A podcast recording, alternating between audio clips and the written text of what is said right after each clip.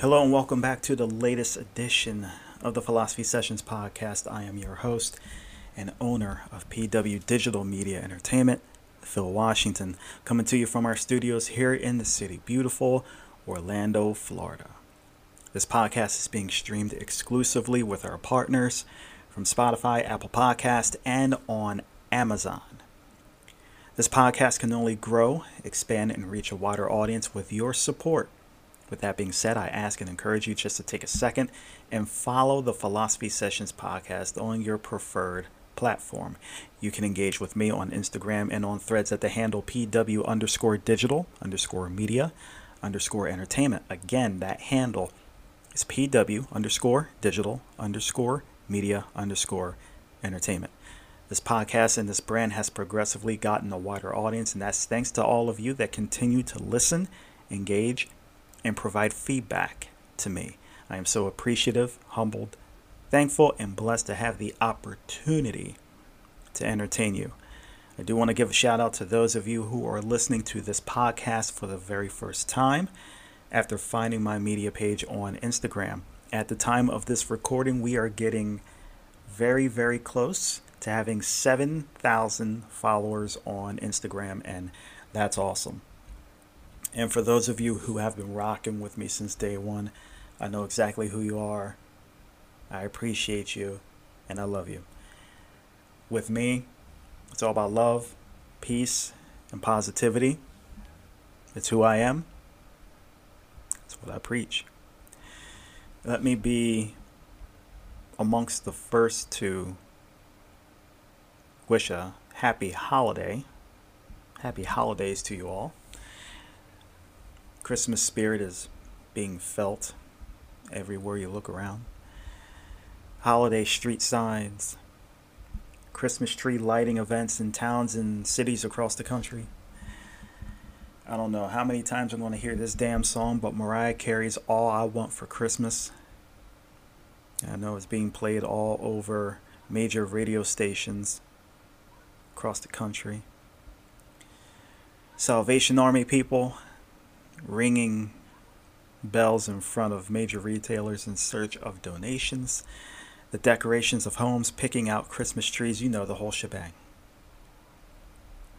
Here in Orlando, it's all of the above, but every year I like to give this reminder to everyone that lives here full time. Pack your patience. The snowbirds from up north and out west are flocking back to Central Florida. So what does that mean? That means that your major theme parks, Disney, Universal, SeaWorld, Legoland in Winter Haven, and Busch Gardens in Tampa are all going to be crowded. And if they're going to be crowded, the roads are going to be crowded too. So you're looking at I-4. You're looking at the 408 East-West Expressway. You're looking at the 417 Greenway, the 429 Western Beltway, the 528 Beach Line, the Florida Turnpike. Hell, I'll even say I-75 out west. Non-toll roads like the 414 Maitland Boulevard, State Road 436, Cimarron Boulevard, 1792, 192. All of them are going to be busy.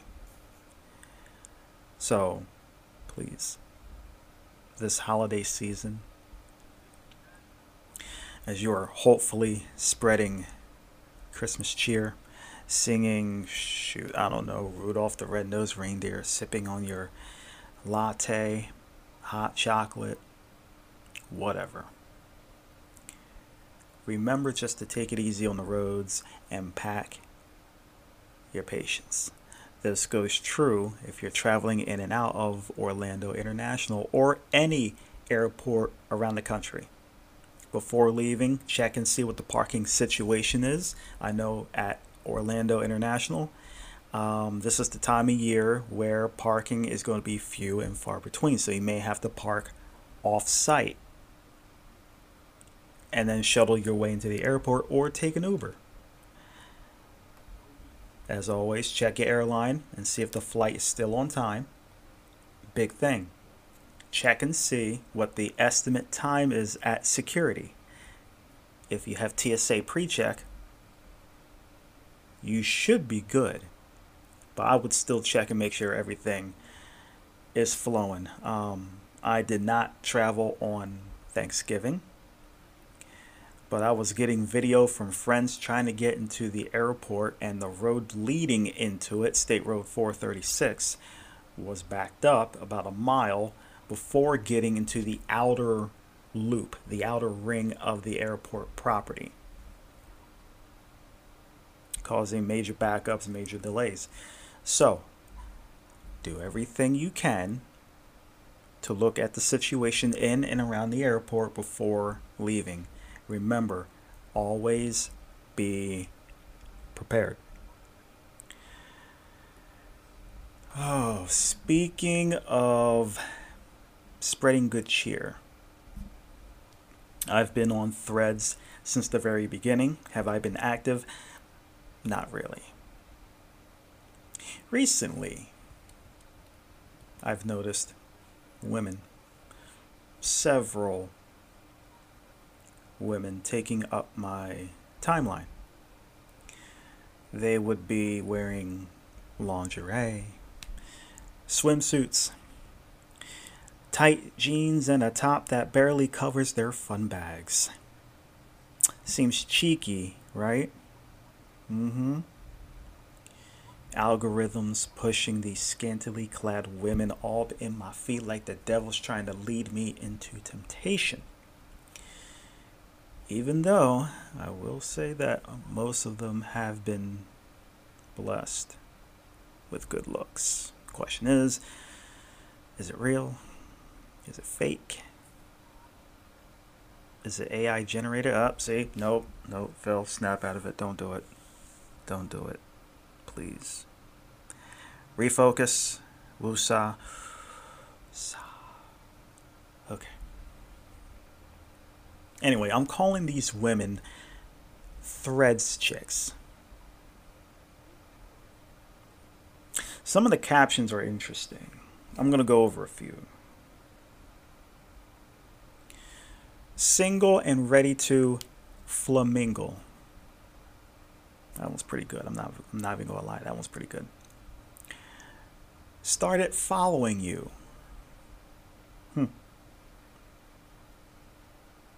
Here's one that I know a lot of you have seen. Drop your username so we can grow together.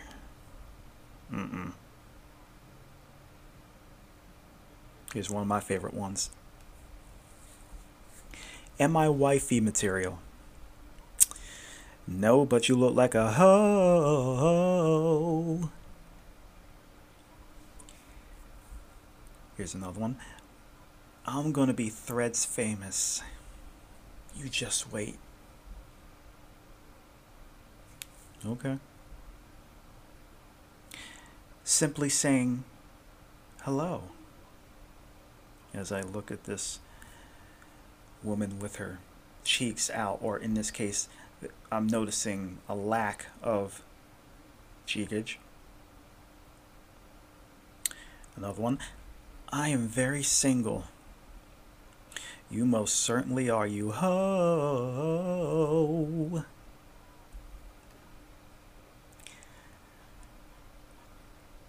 Blocked you.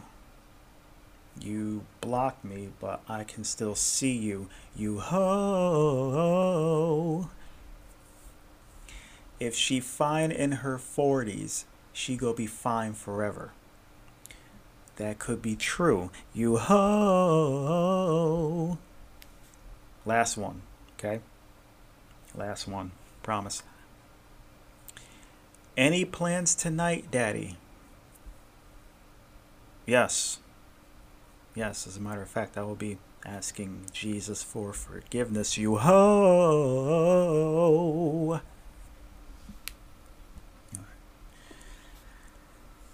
Let me transition. Next one. There you go. We've all seen these ads on the internet. I know a couple of years ago it was Shein. Now all of the sudden it is Temu. T-E-M-U, Temu. A lot of y'all buy stuff from Shein. That seemed to be the trend for years. Temu now all of a sudden is now taking up most of the ads in on your home pages, internet searches, Google ads, Bing ads, whatever. I've done everything from blocking site permissions on my browser to the website blocking Temu. At least try. Still nothing. So, shoot, I don't know. I'm tired of it. I know there are things like reporting it, and you can quote unquote manage your interest when it comes to ads. I don't want to take that. I don't feel like taking up all that time. So, yeah. Shein, Temu. I'm sick of y'all. Like, for real, I'm sick of y'all. All right, in other news, it's December, you know what that means. I'm not just talking about Santa coming to town. No, it's Tiger. Tiger Woods makes his return to competition again. After not competing in the Masters in April because of an ankle injury and due to the fact that it was wet and rainy, Tiger made his return last week at the Hero World Challenge at Albany in the Bahamas. Now listen, I'm glad Tiger is back again. He's back competing. He played and he finished, y'all. He finished all four rounds. Granted, no cut. Take it for what it's worth. And there was, 30 people? It was his tournament. But he finished. And then, here pretty soon, he's going to be playing in the PNC Father-Son or Family Challenge, whatever the hell it's called now, with his son Charlie. It's good. It's good. And he says he wants to compete on almost a monthly basis depending on his health. Once again, it's fine. At this point with Tiger, I think it's a round-by-round basis. I just want him to make it through the tournament. He says he can still compete on tour. I can kind of believe it since he's still one of the absolute best iron strikers, short game specialists, and definitely mentally tough athletes on the face of the planet. But realistically, the competition is so close and so tough right now. For me personally, I think the only tournament that I think he could still win right now is the Masters. Here's the caveat. As long as the temperature is warm. That's the key. Any tournament that Tiger plays in, it's got to be warm weather. You don't know how his back is going to feel. You don't know how his leg, his ankle. You don't know how it's going to hold up if it's rainy, wet, and raw like it was that Sunday at the Masters. There was no way. There was absolutely no way he was going to do it. So if the weather is warm at the Masters, you got to give him a decent shot. Could he win other, I don't want to say low-end PGA Tour tournaments, but could he win? Make the cut first. Make the cut. Give me a full field event, and let's say it's, because I'm not sure if he's going to be playing in events like the Genesis and Riviera. Who knows if he's going to be playing Torrey Pines. You gotta think he's gonna try and favor flatter golf courses. I could be wrong. I don't see him. I definitely don't see him playing Waste Management.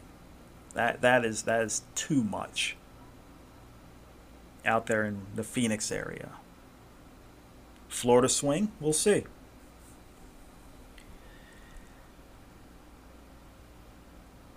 I said, the weather has to be cold. I'm sorry, it has to be warm. If it gets cold, body tightens up. You can't swing like you want to. Your bones start to ache, and fatigue starts to really kick in earlier than normal. I should know. I grew up in New Jersey, outside of Philly. I would play and practice in 45-degree weather. That would be my threshold. What I would watch is the wind and the potential for rain/snow. If there's wind or rain, sleet, or snow, nope, forget it. Not doing it. Now, the only time I actually played in sub 45-degree weather, it was a charity golf scramble. It was 38 degrees. I'm going to say that again. It was 38 degrees, but let me explain something. 38 up north is different than 38 in the south. 38 up north, you got that humidity, so 38 kind of feels like 45. It doesn't feel that bad. But 38 down here in the south with little to no humidity, 38 feels like 20. Ain't no way. So yeah, it was 38. Sleet. Yes, sleet and rain was falling from the sky.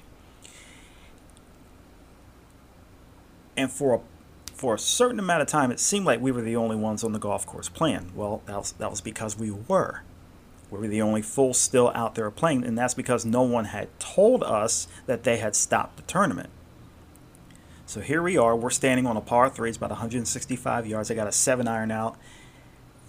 One of the few times in tournament I hit the ball like really good. Hit it round the screws. Put the ball to 6 feet. We drive up to the green to only find my ball and half of the green underwater. I put a tee down where the ball was at. And at this point, it was like, all right, you know what? Let's just go back and let's see what's going on. We finally went back to the clubhouse, and everyone is eating. They're laughing. They're getting massages. Like, yo, how? What the hell? How long have y'all been in here? Like an hour and a half, 2 hours, and y'all just didn't want to tell us? Say, all right, cool. No problem. We win by default. Just point me to the food and something hot to drink. Don't talk to me. Ain't having it. So yeah, 38 degrees is the coldest I've ever played. But it's good to have Tiger back. But for how long? We shall see. All right. Can we talk football? Can we talk a little bit of football? You guys know me. I'm a Philadelphia sports fan. At the same time, I am a realist. So I'm going to go ahead and get this comment out of the way right now. The San Francisco 49ers, as of right now, are the best team in football. When healthy, the team is extremely hard to beat because of the immense talent that they have offensively and defensively. I mean, if you look at the roster, they got Deebo, they got Brandon Ayuk, Christian McCaffrey, Juszczyk, George Kittle. Shoot. All Brock Purdy has to do is stay upright, take care of the ball, and he's good. If you watch the game Sunday afternoon, the 49ers whooped Philadelphia Eagles. Offensively, from the second quarter on, they took advantage of the flaws that were the lack of tackling and non-experienced linebackers for the Eagles. The only way the Eagles had a shot is the strength of the D-line. But if the D-line can't get home and the receiver or running back gets out in the open like Deebo, it's over. They're busting out for 10, 20, 30, or in some cases 40, 50 yards for touchdowns, and that's exactly what happened. The Eagles deserve to lose. There's no There's no sugarcoating it. The Eagles deserved to lose the game. Now, prior to the game, I took the Eagles to win the game. I believe I said 27-23, something like that, because, you know, I had my doubts with this defense for the last couple months. They kept getting injured, stuff like that, but they always found a way to win. And I knew coming into this game, this would probably be the hardest game we would play all season. And it proved to be true. And so I'll say again, the Eagles deserve to lose for these reasons. Number one, talent-wise. Besides the D-line, our back seven probably played the absolute worst they had played all year.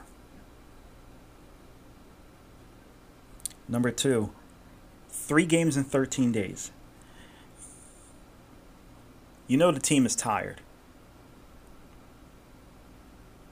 You know they're tired. Reed Blankenship, God bless him, played 116 snaps against Buffalo in that overtime win. That's the most amount of snaps played in 11 years. Number three, injuries. Last year, the team, for the most part, was incredibly healthy. As a matter of fact, in the Super Bowl, we had all 22 starters from the beginning of the season that were healthy. They were healthy for the game in the Super Bowl. This year, we rolled the dice and not spend that much money on linebackers and safeties, and now we're shopping on waiver wires and watching those that are being released. We traded for Kevin Byard.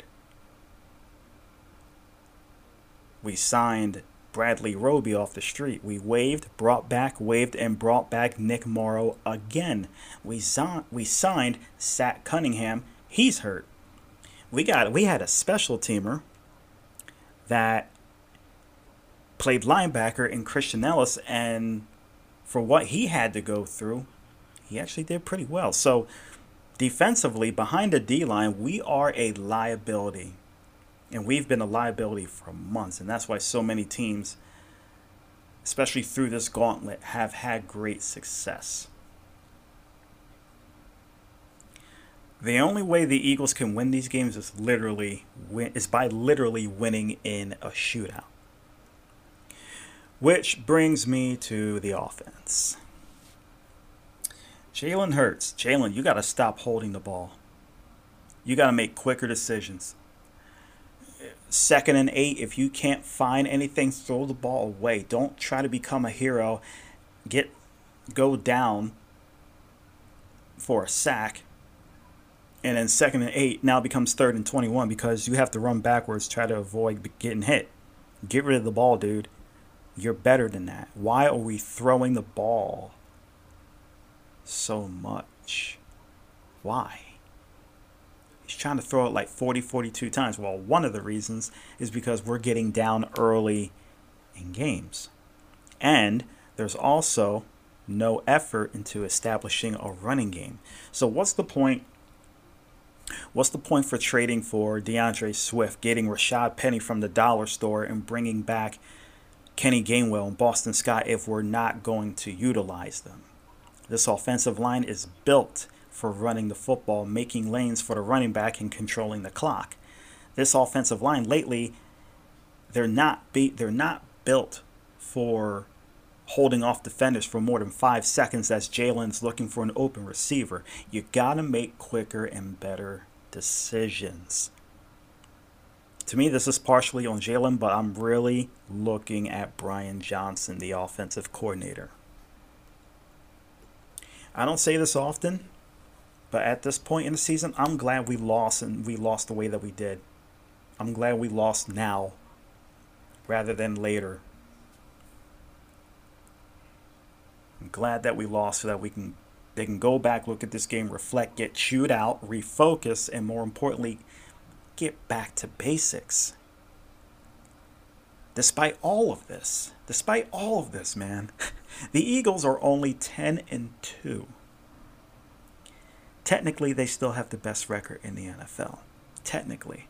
Now, are they currently the best team in the NFL right now as we're standing on this day right now? No. No. It's San Francisco.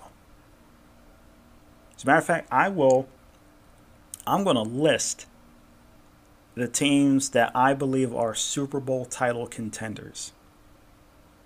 To me, there's only 5. San Francisco,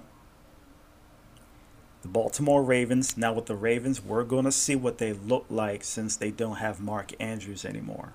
That's going to be interesting because I know that was a key receiver for Lamar Jackson. So we'll see what happens there. We'll see how much that affects the offense. Philadelphia Eagles. If they can somehow find a way to get it together defensively and ramp it up offensively, they're right back into the conversation where they can go ahead and try to compete against the 49ers. I have to put the Dallas Cowboys in here because of talent, but we all know at some point the Cowboys will be the Cowboys. Once we get into the playoffs, it's going to happen.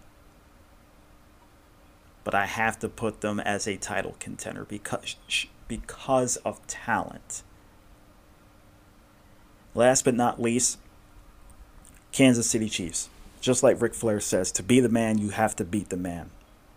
To be the team, you have to beat the team. So unless Kansas City does not get into the playoffs or they get knocked out early, you got to keep them as a Super Bowl title contender as long as they have Patrick Mahomes, Travis Kelce,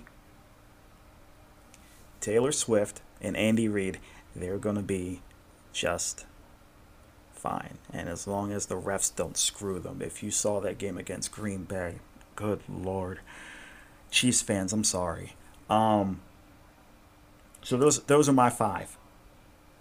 San Fran, Baltimore, Philadelphia, Dallas, Kansas City. There's a lot of teams. There's quite a few teams that I left off. I don't trust Detroit. I don't. Cleveland, the Browns are really good defensively, but they can't put anything together offensively.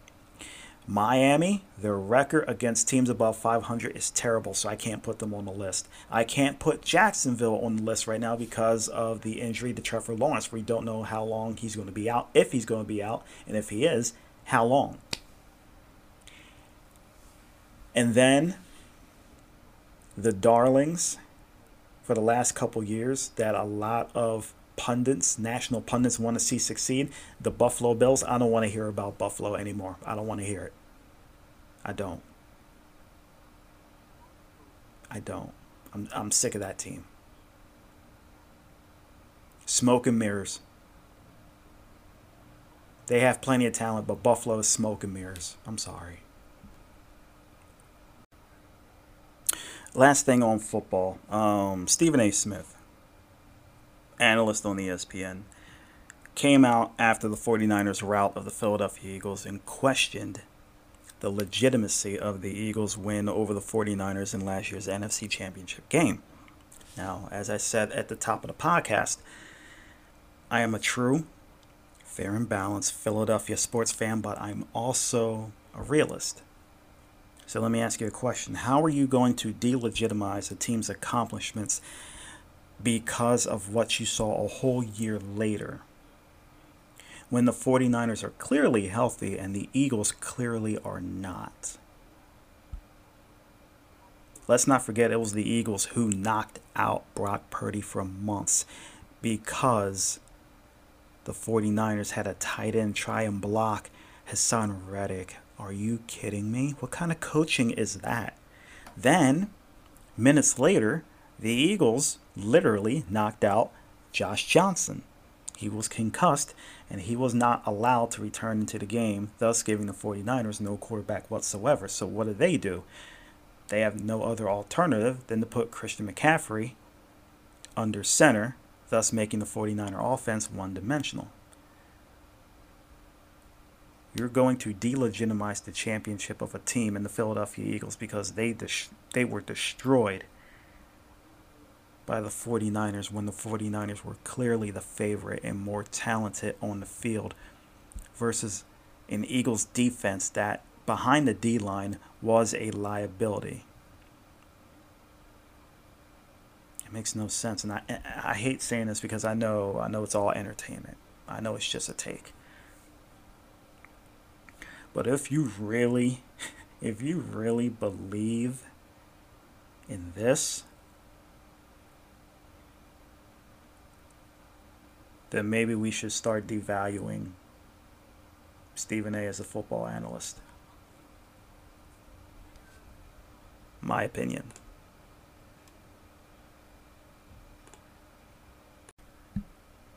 All right, last thing. I know I've mentioned this in the past, but as of now, I'm going to officially scrap it. The Ultimate Smooth Jazz tournament is going to be scrapped. The way I wanted to do this tournament was to utilize using actual songs as a precursor to describing the history and going through the rankings. And I wanted to make a whole big thing out of it, but it would take literally multiple podcasts to do. I don't have the time, unfortunately, to do it at... the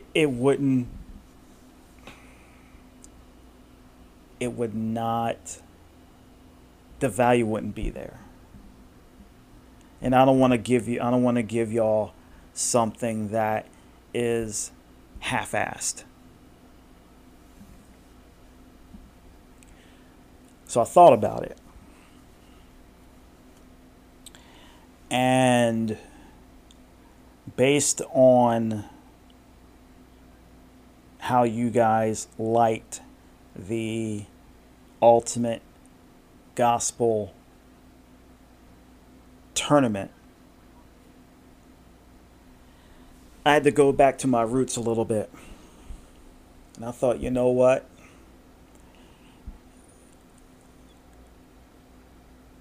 I wanna try to incorporate something that I did with my sister, Stephanie. Shout out to her and James Pitchy Podcast. Check them out. Something that we did growing up, and that's we would create like a set list for our church service. What songs would we put in different spots? You got the intro, you got your first selection, you got collection, you got the song before the sermon, you got the song after the sermon, you got the benediction, doxology, see you bye. So I think it would be a pretty fun exercise if we created our own dream gospel concert. And so that's what we're going to do. For those that want to participate. So this is creating the Ultimate Gospel Concert. Now, I do have ground rules if you want to participate, so pay close attention. Rule number 1, the concert that you are going to make has to be at least 2.5 hours long. I thought about 2 hours long, but there's so much good music, there's so much history, that I thought 2 hours was not long enough. So I think 2.5 hours is long enough. You know, if you go to a normal concert, nowadays, you're going to be there about 2.5 to 3 hours. So I figured 2.5 hours would be a good enough length. Rule number 2, you can use as many songs as you can fit in 2.5 hours. Okay? Number 3, you can use any gospel artist that you want. They can be traditional, they can be contemporary, hip hop, rap, whatever. I want to hear different flavors, different rhythms. I want to hear it all. Number 4. When it comes to artists, you can only use 3 songs per artist. The max amount of songs you can use per artist is only 3. Because I want to hear different variety. I want to see what you guys have.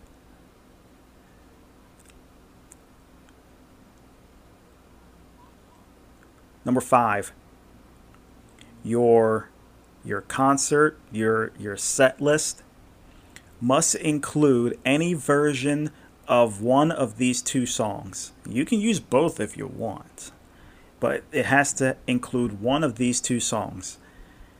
You have to have either the doxology or the Lord's Prayer. It has to be in your set list. And then last and certainly not least, I will grant you a 5 to 7 minute overrun if you want to include a praise break. So technically you can go 2 hours, 37 minutes if you want. If you want to include a praise break. If not, you got 2.5 hours. So those are the ground rules. If you want to participate in this exercise and to create the ultimate gospel concert. And I would love to see what you guys come up with. Like I said, to communicate with me, Instagram, or Threads at the handle PW_digital_media_entertainment. I have already completed my ultimate gospel concert. My set list is complete. I will release that. If you are listening within 24 hours of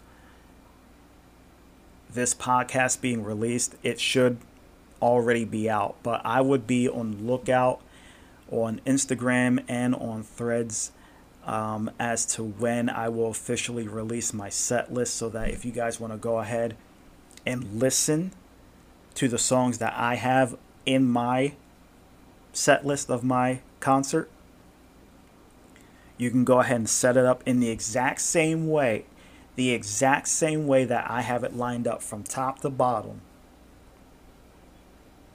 Because the way I did it, like I said, I'm going to make you feel like you're at a concert. You're going to go through all the feels from top to bottom. You might be dancing at the end. Who knows? But I figured this would be a fun exercise that hopefully I can get some responses on this, because you guys know I love gospel music. I love it. I grew up with it. I have a love for it.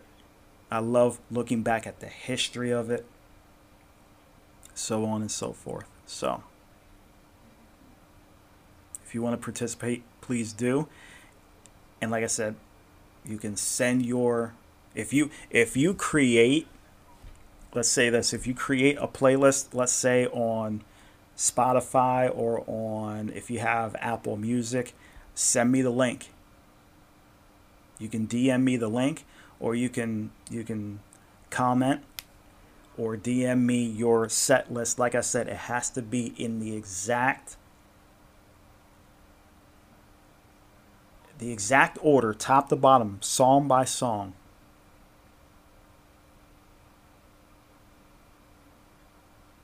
I can't wait to see what you guys come up with. I really can't. I think this will be fun.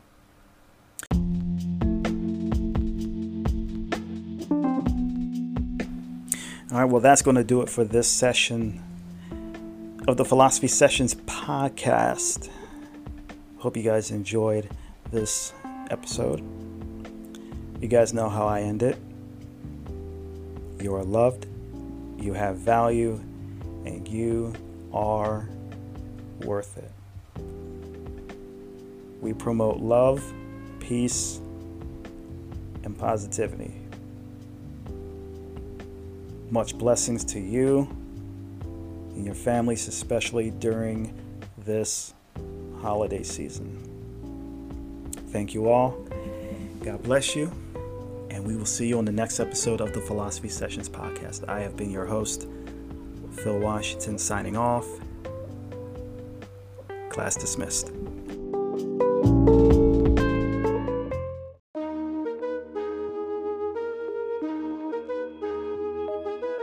Listen up, let me tell you about a podcast. Philosophy Sessions with Phil Washington is a blast. He drops knowledge like a bomb, got your mind blown. Leaves you thinking deep like you're in the unknown. Feeling lost, don't you worry, you're not alone. Phil's got your back, he'll guide you home. Through the maze of life, he'll be your light. Like a beacon in the dark, shining bright. Remember, you are Lord, you have value. And if you're feeling down, don't let it consume you. You're worth it more than you'll ever know. Like a diamond in the rough, let your light show.